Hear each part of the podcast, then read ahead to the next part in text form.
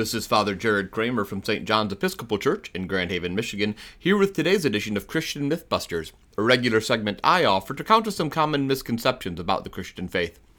The withdrawal of United States troops from Afghanistan, along with the collapse of the Afghanistan government and the resumption of control by the Taliban, has been a painful thing to watch play out over the past couple of weeks.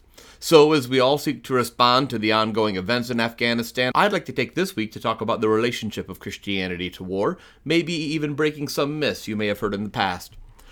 First, I believe our country could have done all of this much better. At the same time, I'm grateful for the insight of an American history professor at Boston College, Heather Cox Richardson, who has provided some helpful analysis I'd like to share with you. The roots of the end of this war occurred when the Trump administration cut a deal with the Taliban in February of 2020, agreeing to release 5,000 imprisoned Taliban fighters and to leave the country by May of 2021.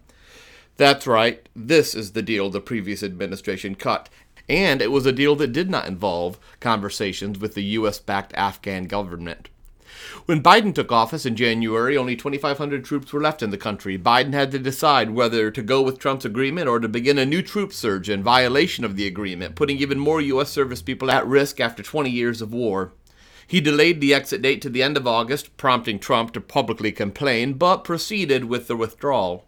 And as we all know, the Afghan army crumbled in the past weeks. The Taliban has been restored to power, claiming victory over the United States, and the United States government is working on evacuating the remaining Americans in the country, several of whom are Afghan Americans who are still unsure whether they want to leave or stay. The violence has not yet stopped, from the attack on the airport in Kabul to the United States attack on a suspected terrorist vehicle that killed 10 civilians, including children. We are seeing more and more of the horrible human cost of war, a cost that has been borne for 20 years by all sides in this conflict. All of this gets us to the question of how do Christians understand war? Far from thinking America needs to go to the ends of the earth to fight for democracy, as has sometimes been the apparent view in American Christianity, most modern Christian theologians hold to a just war view of the question. Though just war theory goes back to Greco Roman philosophy, it was best laid out in Christian understanding by Augustine of Hippo and later by Thomas Aquinas. In just war theory, there's a resistance to the required violence of war, while also recognizing that sometimes it is the lesser of two evils.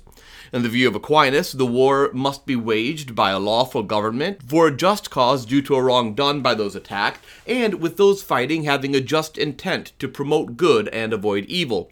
Aquinas was also clear that war should always be the last resort, done in the pursuit of justice. Later developments also made it clear that there must be a probability of success and that non combatants must be protected. What's so difficult to me about the Afghan conflict is that the original reasons for the conflict have long since disappeared. The original reason for the war given by President George W. Bush was to bring the Al Qaeda leaders who coordinated the 9 11 terrorist attacks to justice. The Taliban refused to hand them over, and so we invaded the country to go get them.